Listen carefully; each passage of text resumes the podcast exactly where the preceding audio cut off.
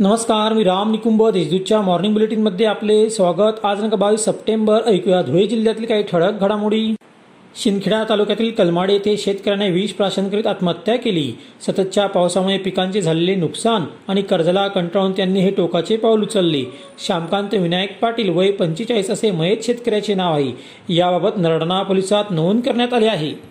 N P S रद्द करून जुनी पेन्शन योजना लागू करावी. या मागणीसाठी बुधवारी धुळे शिरपुरात बाईक रॅली काढण्यात आली. त्यात राज्य सरकारी निम सरकारी व शिक्षक शिक्षकेतर कर्मचारी सहभागी झाले होते.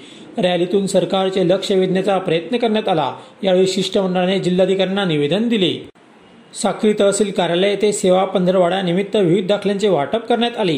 या प्रसंगी सहाय्यक जिल्हाधिकारी तृप्ती धोडमिसे नगराध्यक्षा जयश्री पवार व तहसीलदार प्रवीण चव्हाण के आदी उपस्थित होती. सेवा पंधरवाड्यात नागरिकांनी जास्तीत जास्त सहभागी व्हावे असे आवाहन यावेळी करण्यात आले. साक्री तालुक्यात लंपी रोगाचा प्रादुर्भाव वाढत आहे. जनावरांवरील लंपीचे संक्रमण रोखण्यासाठी पशुपालकांनी जनावरांचे लसीकरण करून घ्यावे.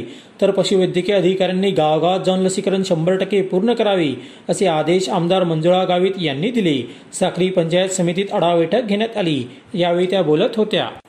धुळे शहरातील कमलाबाई शाळेजवळील रस्त्यावर गटारीचे पाणी साचत आहे. आधीच रस्त्याची दुरवस्था झालेली आहे. त्यामुळे विद्यार्थ्यांना नाहक त्रास सहन करावा लागतो. यावर तक्रार करून देखील दखल घेतली गेली नाही.